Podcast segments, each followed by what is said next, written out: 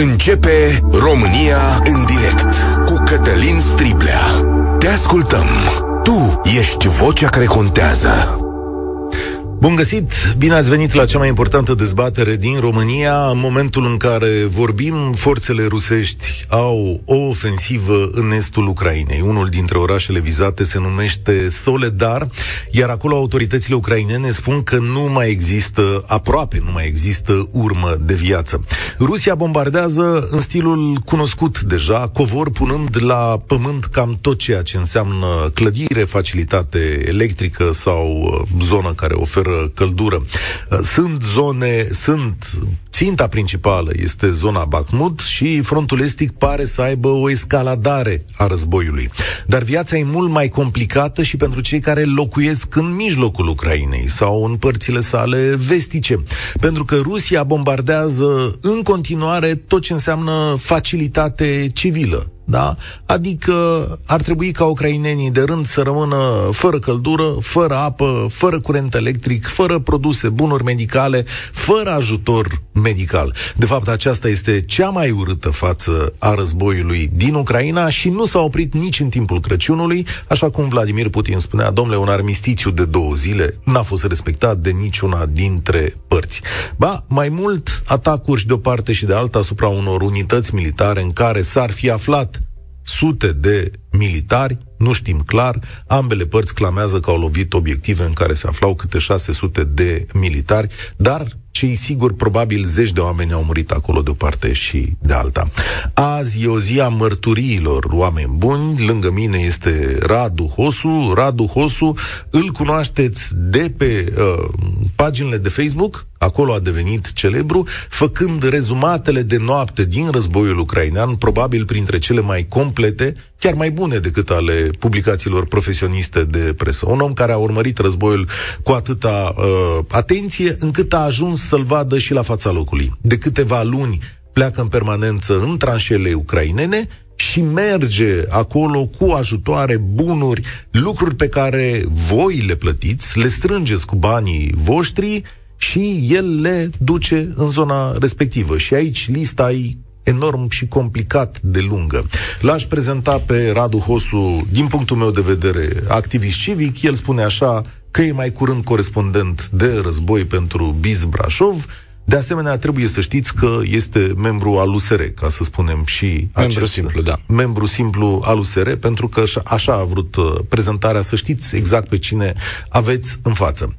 Zilele următoare, Radu Hosu va pleca cu o mașină de pompieri acolo. În Bahmut. În Bahmut, pentru că pompierii de acolo nu au decât o mașină, înțelegeam de la tine. O mașină care nu prea funcționează. Și ce mașină le duci? Un Steyr.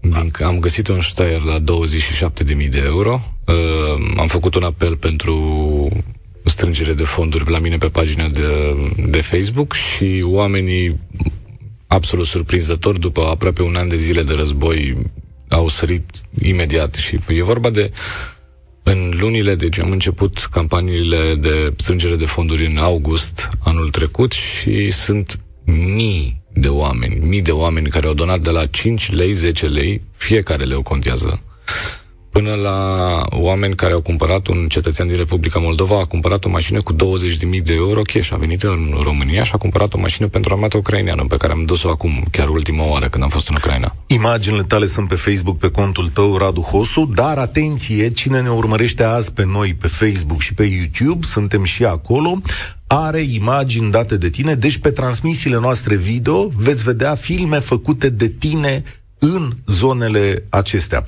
Și, uh, atenție, povestește-ne, pentru că tu urmărești cu mai mare atenție decât noi, ce e la Soledar în momentul ăsta, ce se întâmplă acolo? În momentul ăsta, eu o denumesc bătălia pentru Donbass, pentru că asta este zona Donbassului, zona, zona istorică a Donbassului, care nu este încă cucerită de către uh, Rusia și pe care vor să o cucerească. Practic, uh, linia Siversk Soledar Bahmut este linia care protejează fortăreața um, Sloviansk-Kramatorsk. Cele două orașe foarte importante din Donbass, pe care dacă le cuceresc rușii, practic cuceresc Donbassul cu totul și atunci uh, Rusia poate să spună că are o victorie uh, strategică sau își atinge unul dintre obiective, adică de a cuceri Donbassul. În momentul ăsta, trupele mercenarilor Wagner au intrat în Soledar și îl înconjoară și prin sud și prin nord și au uh, cucerit uh, mina de sare. Eu am văzut acum foarte multe comentarii pe Facebook prin care practic uh, se reia ceea ce spune uh, liderul mercenarilor Prigojin, că el are nevoie de această mină de sare pentru că Uh, este foarte mare pentru că este practic un oraș uh, uh, suburban unde poate să își depoziteze muniție și așa mai departe și că ar putea să o folosească. Ceea ce, bineînțeles că este doar propagandă. Rusia este cea mai mare țară ca suprafață de pe planetă, are aproape toate minereurile și mineralele din tabloul lui Mendeleev pe suprafața uh, sa, prin urmare nu ar avea nevoie de mina de sare de la Bahmut ca să supraviețuiască. Deci uh, acolo este vorba doar de propagandă. Mm, în realitate, uh, Prigojin își dorește doar să câștige foarte multă putere politică în momentul ăsta în interiorul Rusiei, pentru că este clar că mm, scaunul lui Putin în acest moment se clatină din cauza faptului că armata nu a reușit uh, să... O să ajungem, o să ajungem și acolo, dar uh, am să te rog să ne spui un pic dacă în acest moment ucrainenii rezistă în zonele respective. În Soledar este destul de greu să reziști, este un oraș destul de greu de apărat datorită uh, geografiei sale, deci nu există dealuri, câmpuri de jur împrejur, de exemplu, unde să poți să, poți să spui uh, artileria și uh, echipamentele de apărare, tancuri, și așa mai departe. Dar tot, totuși a rezistat până acum, uh, de, de la începutul ofensivei asupra Soledarului, 5 luni de zile, ceea ce nu este puțin lucru în fața a mii și mii de uh, soldați ruși care pur și simplu au fost aruncați mm, ca o carne de tun. Deci au fost valuri de soldați mercenari, uh, soldații ai armatei ruse și mercenarii ai Wagner, plus caderoviții lui Razman Kadyrov Uh, care atacau Soledarul, abia acum au reușit să intre înăuntru. Probabil că va fi lăsat uh, și se va, se va face o retragere tactică în interiorul, uh, adică în zona Soledar. Cum arată o bătălie de pe, de pe front, așa, Radu Hosu, că ai fost acolo? Care-i sentimentul când vin valurile astea de ruși?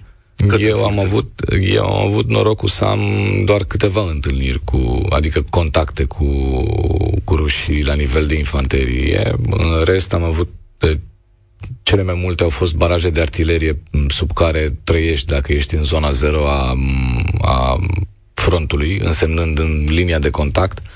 Practic ai două, trei ore maxim pe zi de liniște în rest, în continuu se aude ori artileria ucrainiană, ori artileria rusească, cum își lovesc diferite poziții. Ai fost bombardat? Da. Da? De foarte multe ori și în casa în care am stat. Eu am stat două luni jumate pe frontul de est cu un pluton ucrainian din Ușgorod. Deci din vestul uh, Ucrainei am fost în ex, uh, estul extrem al Ucrainei.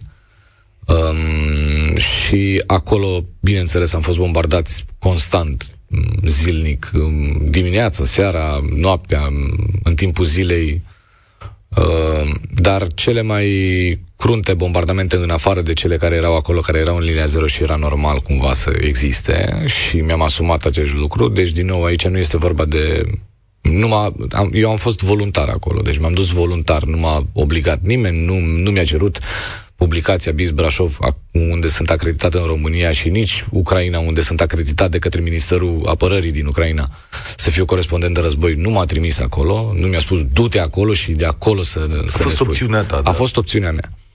Uh, bombardamentele cele mai puternice le-am simțit în Bahmut, când am fost de două ori în Bahmut. Odată am dus ajutoare umanitare, a doua oară nu ne-au lăsat uh, militarii dimineața să intrăm, când era o, o zonă, un time frame în care era mai liber să intri cu ajutoarele umanitare. În schimb, ne-am dus după masă să extragem doi civili care duseseră ajutoare umanitare și le fusese explodată mașina și se ascundeau în beciuri. Și în momentul când am ieșit cu cei doi uh, uh civili, Uh, am fost bombardați chiar la ieșire înspre Ivanivske, înspre Ceasiv Iar. Am fost bombardați când în stânga, când în dreapta și în față explodau bombe incendiare. Deci să vezi bombele incendiare nu la televizor, nu pe Twitter, ci să le vezi în fața ta cum explodează șase, și acum mi-aduc aminte și există imagini, probabil că o să le și dați, uh, voi, uh, cu bombele incendiare care exp- explodează, ei, ăla este momentul în care cumva simți că ești foarte aproape de finalul vieții, ca să spun așa, că îți dai seama că se mișcă mașina stânga-dreapta pe șosea datorită suflului bombelor care pică, obuzelor care pică în stânga și în dreapta și în fața ta explodează incendiare. Și în momentul ăla îți dai seama ce fac. Mă opresc, dacă mă opresc, sunt mari șanse să fiu lovit de un obuz. Dacă mă duc în față, sunt mari șanse să fiu lovit de obuze, pentru că, în principiu, după bombele incendiare, există o tactică a rușilor. După bombele incendiare se, dă, se, se lovește cu artilerie de 152 de milimetri. Deci, practic, noi înspre ălea ne duceam. Știam ce urmează și știam că vom intra practic într-un, într-o zonă de, uh, de baraj de artilerie. Și totuși am mers în față, pentru că n-am avut ce face.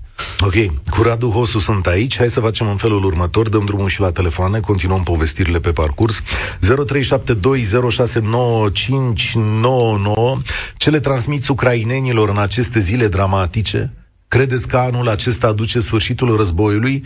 Și putem face noi mai mult pentru refugiații ucraineni? Imediat tot citești un mesaj foarte interesant.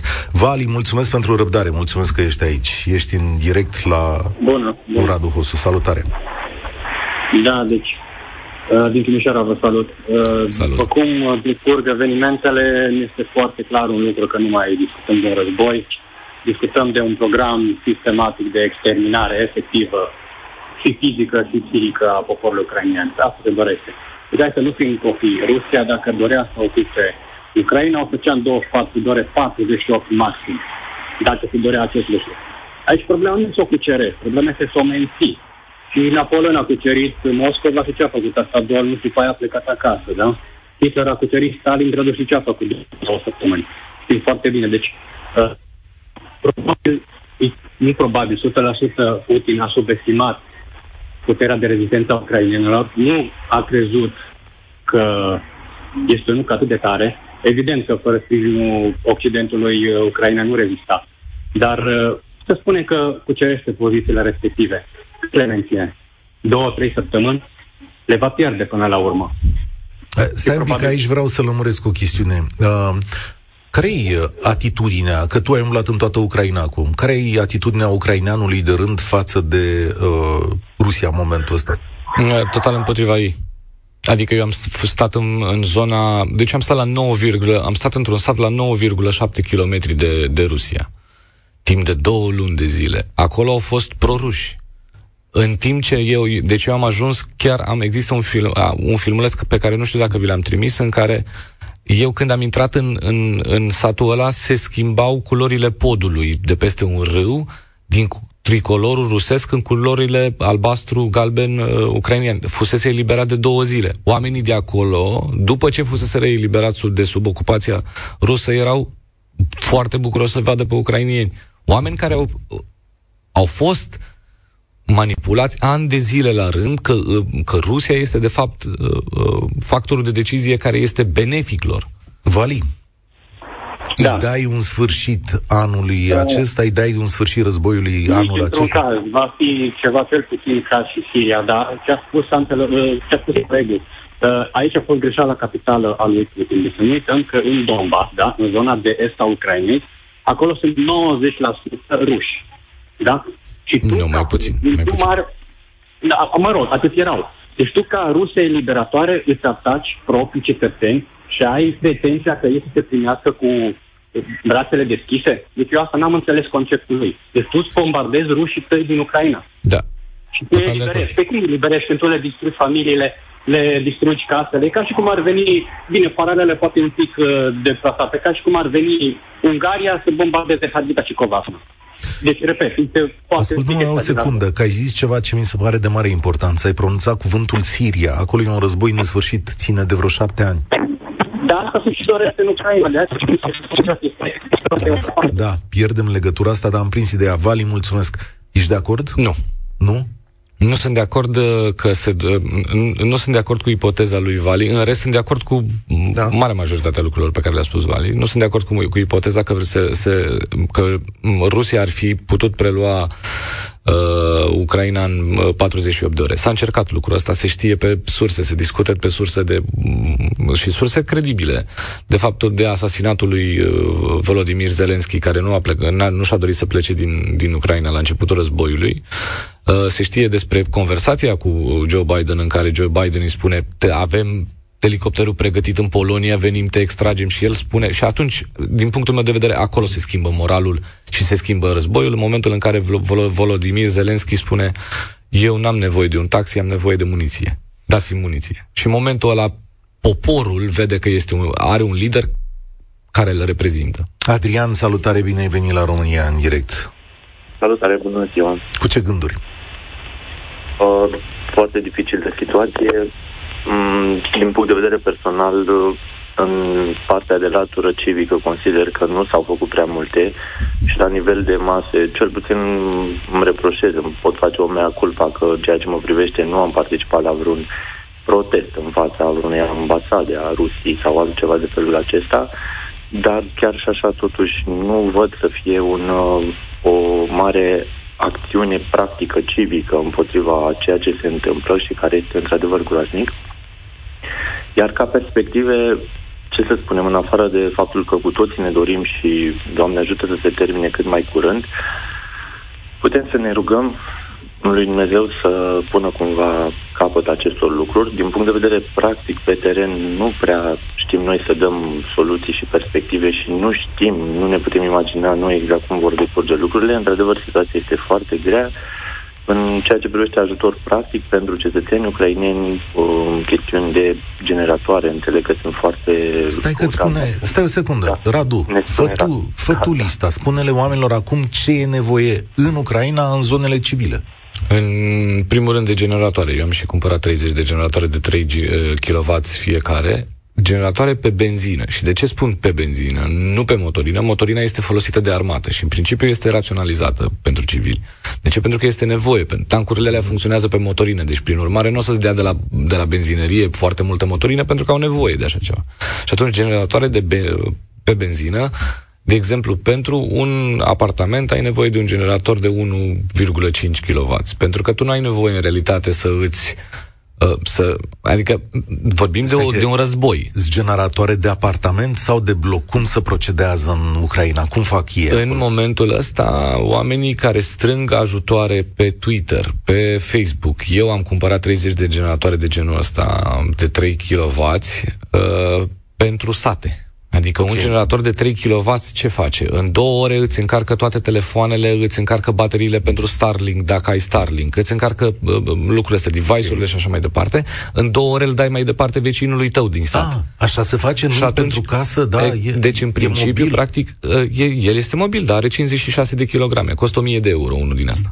Uh-huh. Și am luat 30 dintre ele pe care le voi duce cu, cu ajutorul gărzii teritoriale din, din Ucraina în estul Ucrainei. Pentru că acolo da. este uh, marea problemă. Dacă n-ai curent, n-ai nici căldură, că aveai centrală, da, exact. da, cum procedează? Adică ei ce pun pe foc acum? În momentul ăsta pun pe foc lemne. Lemne, da? Da. Adică da. se taie încearcă să, se... evident, Eu încearcă să, să se adapteze și în momentul ăsta se adaptează și își fac sobe, pur și simplu, din, pur și simplu din, din cărămizi ale mm-hmm. caselor care au fost distruse de pe lângă ei, table, și îți faci godin, cum ar fi, da, un fel da, de plită. Da, da. Adrian, mă întorc la da. tine. Uh, îi dai final anul acesta?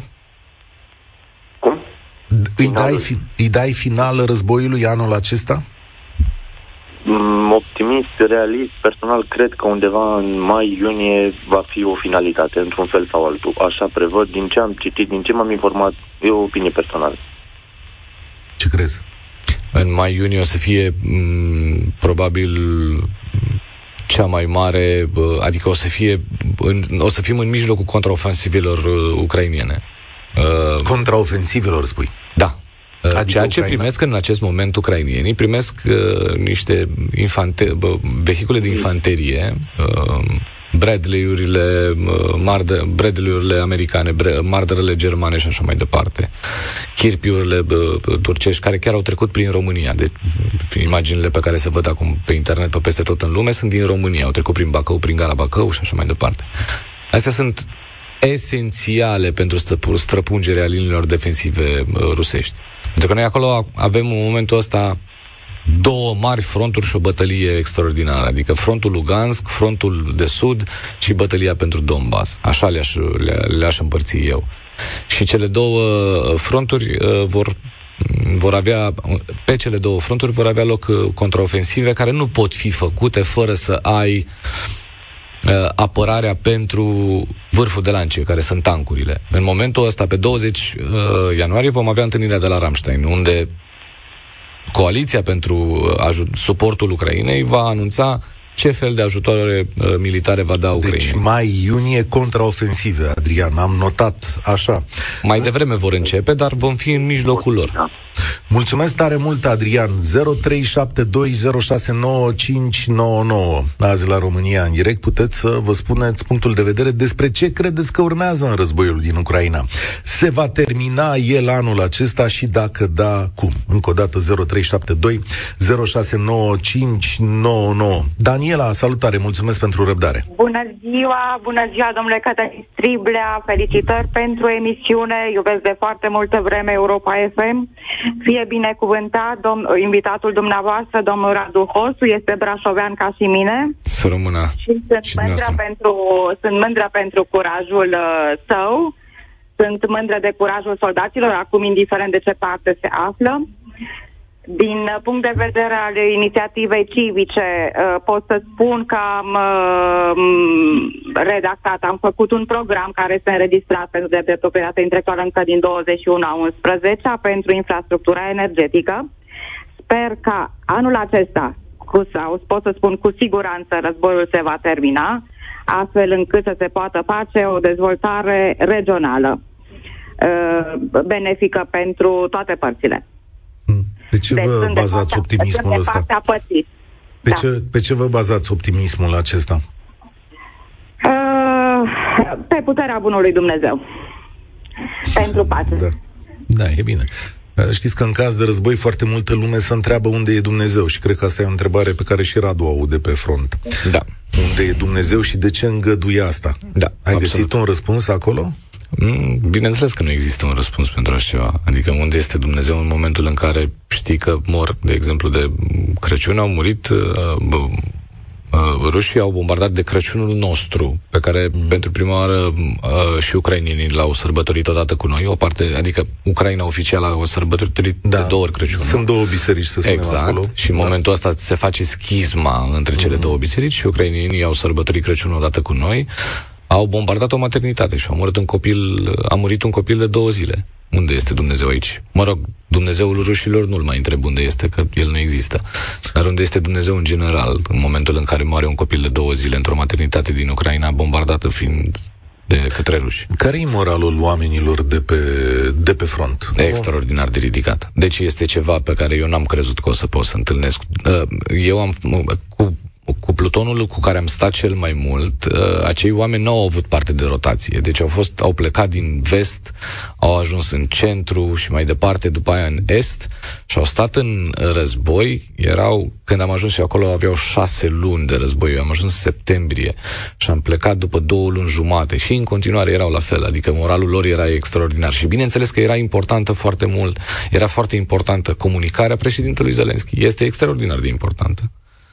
Acum, de la Clausewitz, generalul Clausewitz, care este un mare, un, probabil unul dintre cei mai mari teoreticieni ai războiului din, uh, din lume, uh, generalul uh, Hans Guderian și așa mai departe, un bun teoretician al războiului, chiar dacă a fost de partea răului, și alții, Napoleon, spun că moralul face parte între 66 și 75%, depinde pe care dintre din ei. Victorie, din, da. din victorie, din, din, putere, victorie. Din, din puterea armatei. Daniela, Moralul este foarte important. Mă întorc la tine. Spune-ne uh, cu inima ta un mesaj către ucraineni. Dacă ar fi ca Radu Hosu să meargă, o să meargă din nou, vineri sau sâmbătă.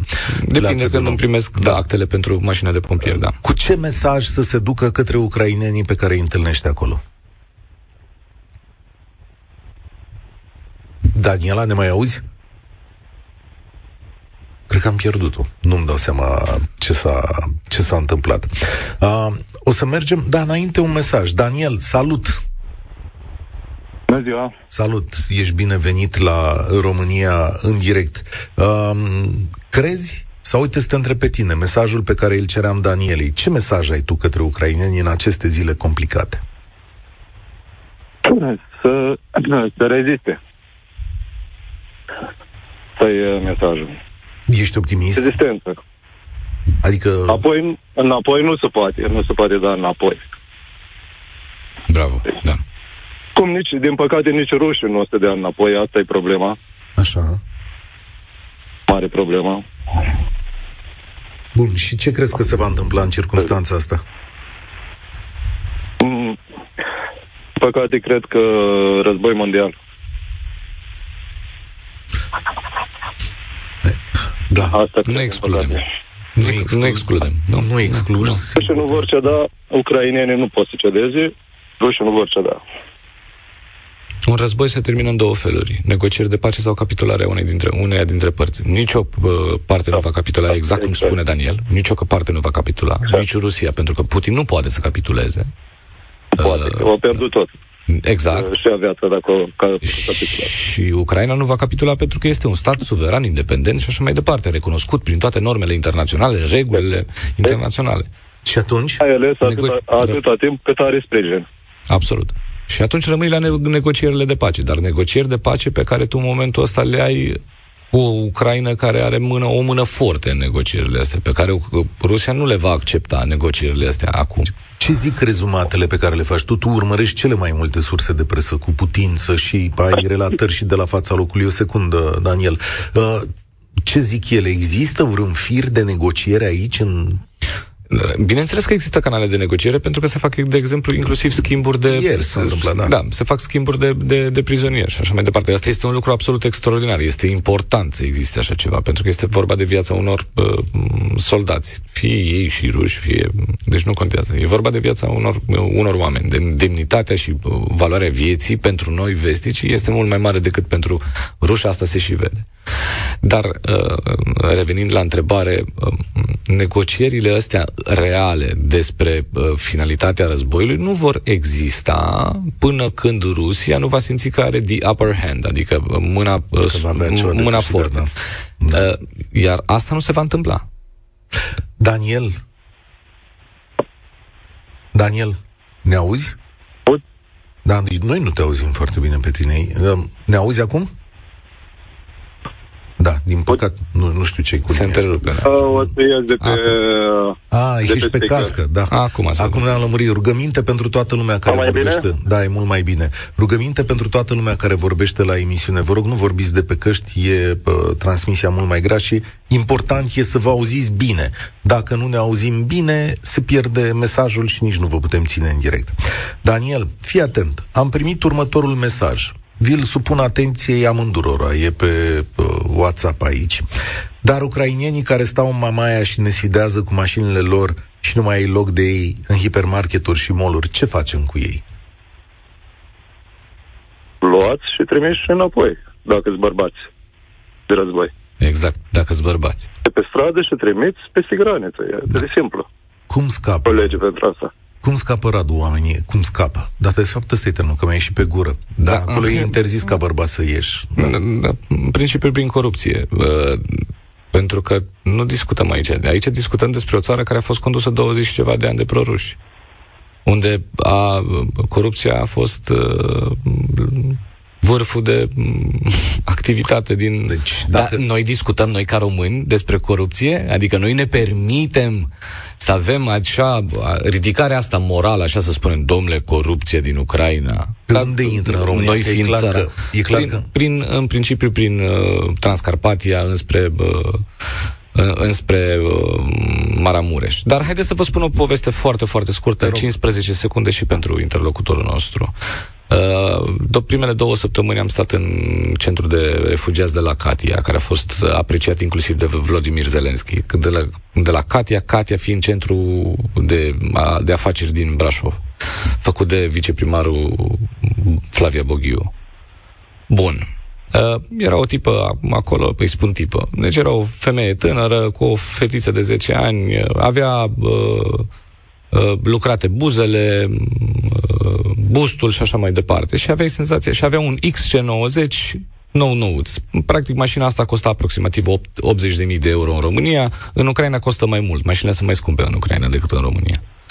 Sau erau înainte de război, oricum, foarte mult mai scumpe. Venea din Odessa și plângea constant. Eu făceam ture de noapte, în principiu, în, în, în Catia și vedeam că nu poate să doarmă și plângea constant, ieșea la țigară și fuma.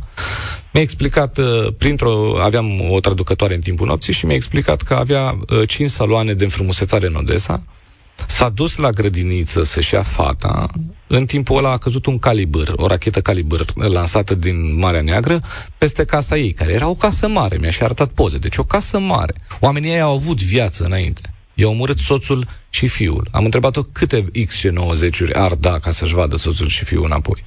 Și mi-a spus că pe toate, din lume, care au fost construite și care se vor construi vreodată. Pentru că soțul și copilul ei nu vor fi niciodată înapoi. Asta să ne gândim odată, că sunt mașinile astea scumpe și doi la mână, ce să facă oamenii ăia? A început războiul și, și ei zic, aoleu, am un Lexus, ce fac? Hai să-l vând, să-mi iau un Logan ca să nu cumva să se uite urât românii la noi dacă ajung în România pentru numele lui Dumnezeu. Pică bombe în jurul meu. Sigur, sigur nu mă stau să mă gândesc acum ce să fac cu mașina. Pentru că, în primul rând, mi-o țin așa scumpă cum e, mi-o țin ca asigurare. În cazul în care rămân fără banii pe care, puținii i-am pe care i-am, bani pe care i-am, o vând, pentru că s-ar putea să nu mai am casă, să nu mai am da. familie în spate. Haideți Uite, să ne punem în locul lor. Cineva scrie pe mesaje că au rămas acolo cei săraci, ceea ce s-ar putea să fie o realitate. Mulțumesc mult, Daniel. Ciprian, salutări, bine ai venit la România în direct. Să mulțumesc pentru răbdare. Bună ziua, mulțumesc pentru disponibilitate. Uh, da, legat de, sunt mai multe mesaje, legat de mesajul către, ucraini, către ucrainieni, m-aș orienta mai mult către români, ucrainieni știu ce au de făcut, știu că trebuie să reziste, trebuie să lupte, moralul lor este foarte ridicat. România ar trebui să fie mai conștienți decât oricând că este vital să-i ajutăm pe ucrainieni, pentru că astăzi este un război și linia frontului, avem norocul ca linia frontului să nu fie pe teritoriul României, cum a fost în alte, în alte războaie. Deci fiecare ajutor care merge către Ucraina putem să, poate fi tratat și din foarte egoist.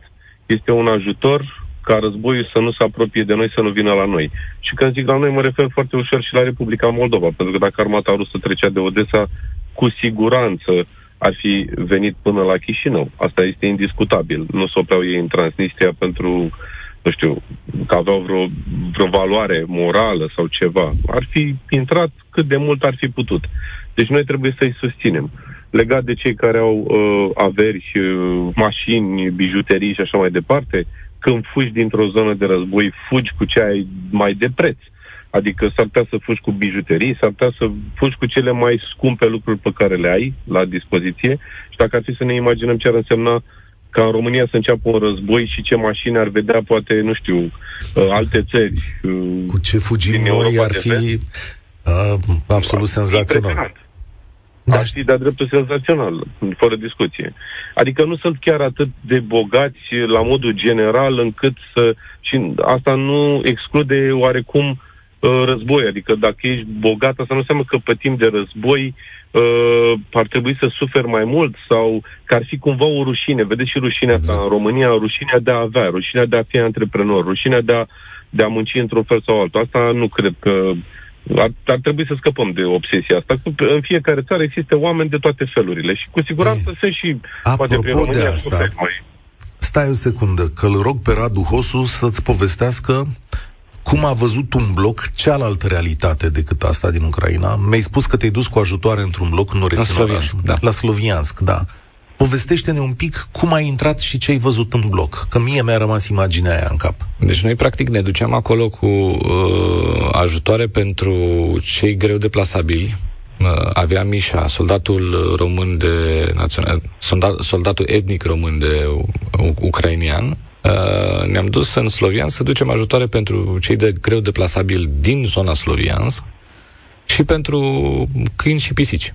Luasem 150 de kilograme de mâncare pentru câini și pisici. Și am trecut pe stradă, intrând în mijlocul prin mijlocul Slovianskului și am trecut exact pe lângă blocul care fusese bombardat cu 24 de ore înainte. Deci era un bloc de P plus 4, deci parter plus 4 etaje, comunist, exact cum îl vezi în, în toate orașele din România, cu vreo patru scări.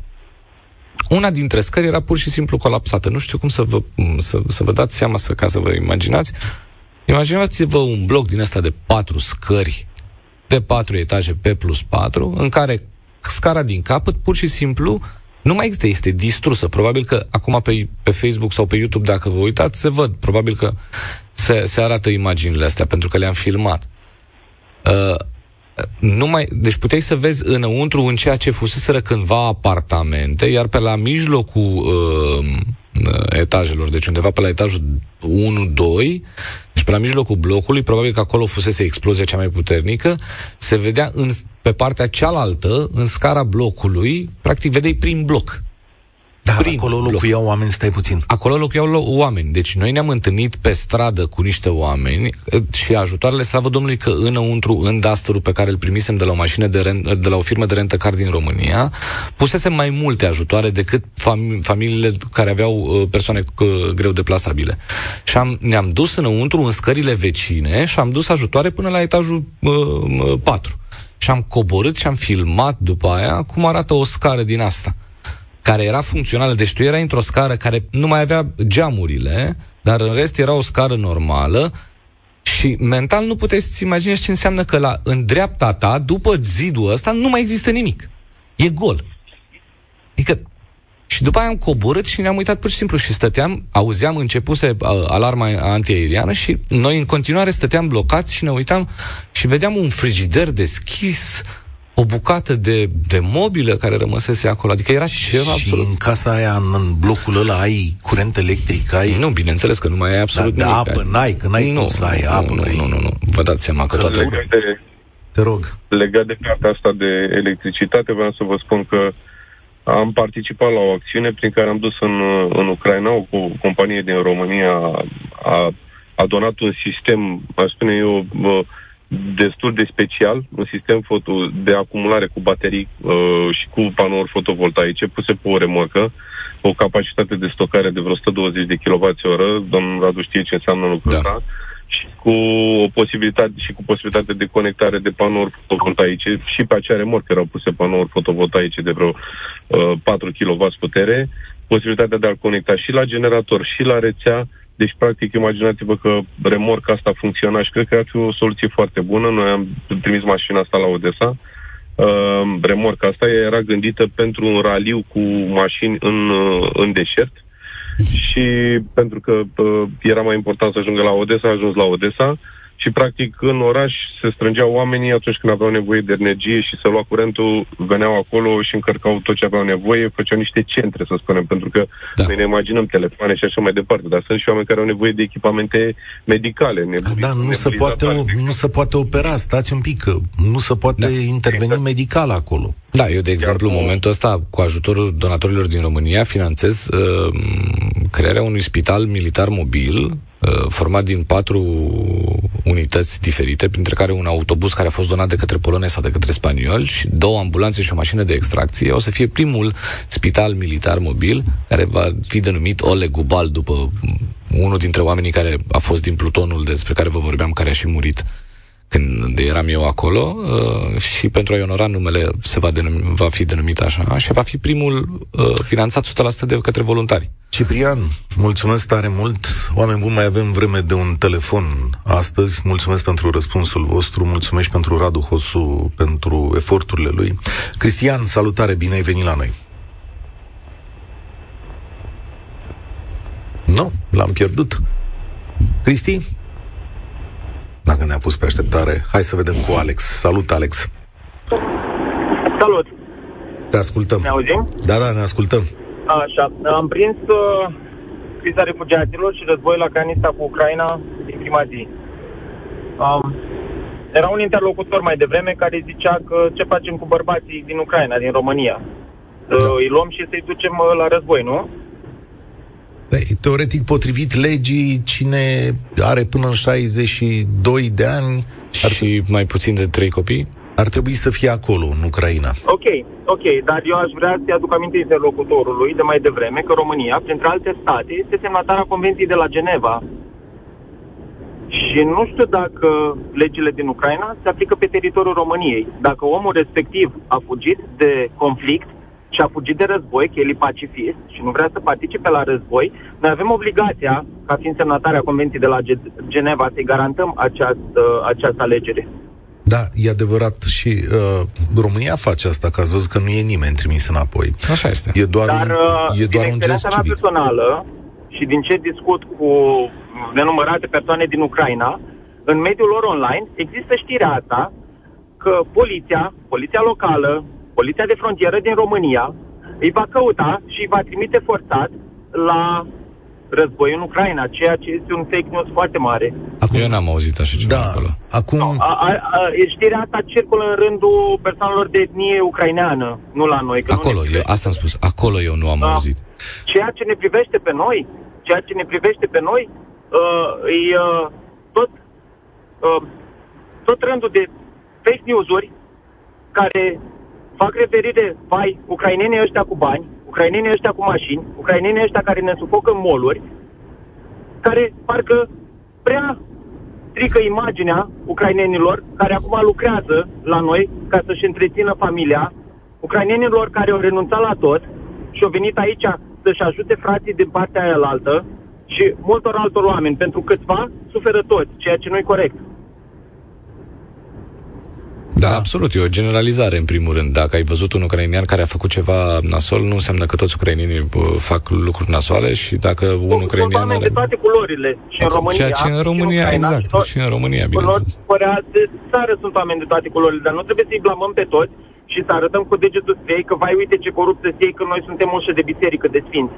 A, a, a, asta, asta e o prostie și asta e o știre uh, care, personal, din punctul meu de vedere, e, e o știre care e împinsă în față de către uh, partea de propagandă, nu vreau să care. Mulțumesc tare mult! Radu Hosu, mulțumesc pentru prezență și pentru ajutor, dar mai ales pentru ceea ce faci. Oamenii te găsesc pe Radu Hosu. Pe... Radu Hosu pe Facebook, mă găsiți, am și pe TikTok, dacă vor să vadă filmulețele cu blocul ăla explodat sau cum, ce înseamnă să stai sub artilerie, sub un baraj de artilerie, să spice bombele în cap. Uh, de, uh, vei pleca în Ucraina cât de curând, știu că trebuie să da. ieșim din emisie, dar te aștept înapoi în studioul Europa FM în săptămânile, lunile următoare cu... Uh, cu mare drag. Cu noi vești și, dacă vrei, cu noi analize despre ceea ce se întâmplă acolo. Absolut.